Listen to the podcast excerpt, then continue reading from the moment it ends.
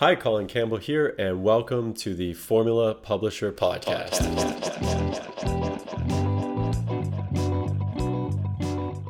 Hey, it's Colin here, and I, for this quick episode of the Formula Publisher Podcast, I'm just going to read an email that I'm sending my list, and I hope you like it. It's called Entrepreneurial Isolation and Inner Strength. It takes guts, we strive to accomplish our personal goals, targets, and objectives in the face of massive resistance. Most of that happens in the space between our ears, and mine happens to be a very small space. It's only about that big. Yours is probably much bigger because you're smart. Our mind is our greatest gift. It can be our worst enemy, and the hardest part is there's no support. Being an entrepreneur is isolating. Few people understand the drive, fewer still do the drive and hardly any people drive until they win. And we live in this society that rewards mediocrity and condemns excellence. We have words like entitlements, you know, collect your entitlements. and an entrepreneur thinks of that word. It's not even in our vocabulary. There's no such thing as entitlement. We base our actions on want, not need. We earn entitlements. The only thing we need is zero justification for our wants. We don't rationalize why we want something. We want it, as Dan Sullivan says, because we want it. Which usually, unless you're Darth Vader, have less to do with money than it does winning and outdoing our personal best. Meaning, what we want isn't the object of or the byproduct of our excellence. What most people assume is oh, they're all about money. No, it's actually becoming so great that no one can do what we do. We are superior at doing something and we charge for that. And there's a mutual exchange for that type of excellence. And the moderate hate that. They feel uncomfortable in the intensity where we thrive on it. We eat, digest, and turn resistance and intensity into magic through our action. And we do this day after day, week after week, year after year, because we can't not do it. It is an addiction and it's the best type. Yet, that mindset is not what's taught in schools or most families or our peer groups. What is taught is contentment. Be happy with what you have, it's enough. Striving means you're ungrateful or unhappy. Just be a good boy, be a good girl, eat your cereal, and just hush, Mabel, just don't say a word. Chill, be calm. It's not nice to speak out. Be civil all the time. However, as an entrepreneur, you break through that conditioning. You, as an entrepreneur, took an action. One that probably 80 to 90% of people want to take yet never do. And you probably remember that moment, right? When you chose to take responsibility, you fired your boss, you own your reality, and you started doing business on your own terms. You chose to take the calculated risk and you chose to go through the ring of fire. Do you remember how people saw you? Do you remember how you had to shut people out? How you had to deal with that initial criticism from people close to you? You have the fear, the insecurity, the commentary from the peanut gallery. Then, at some point, after a heaping helping of action, it all worked out.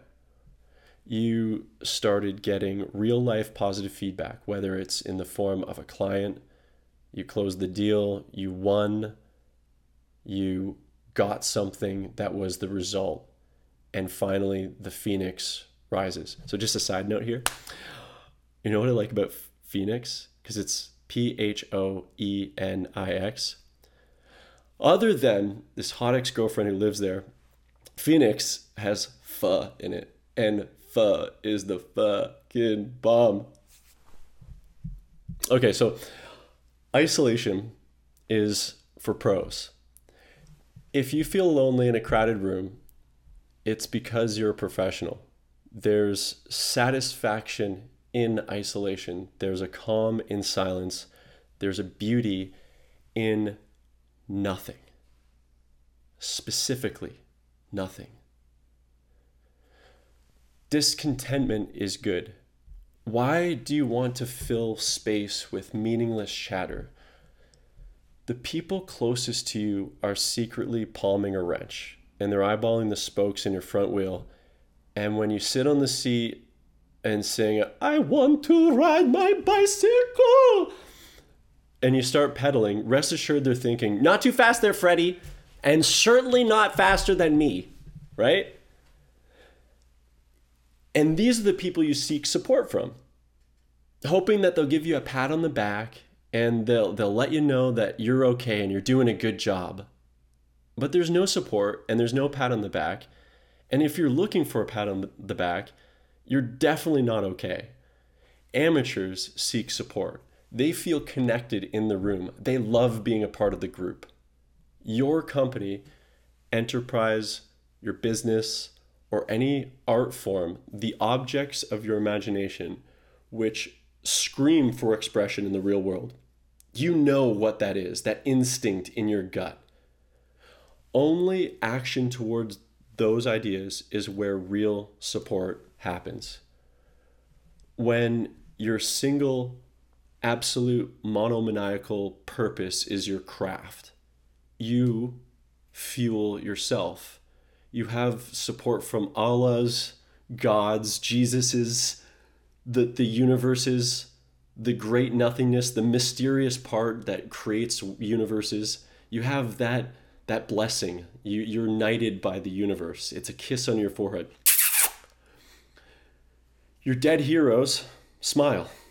Bowie, Reed, Jobs, Ford, Mercury, Bach, whoever your heroes are, they're all winking at you from the heavens, and I hope you can see them. The living heroes become peers. The people who you once idolized, you no longer idolize them because now you understand each other. You are operating with the same fabric they do. And you didn't fuel up at the group think gas station in order to get there. You did it in isolation.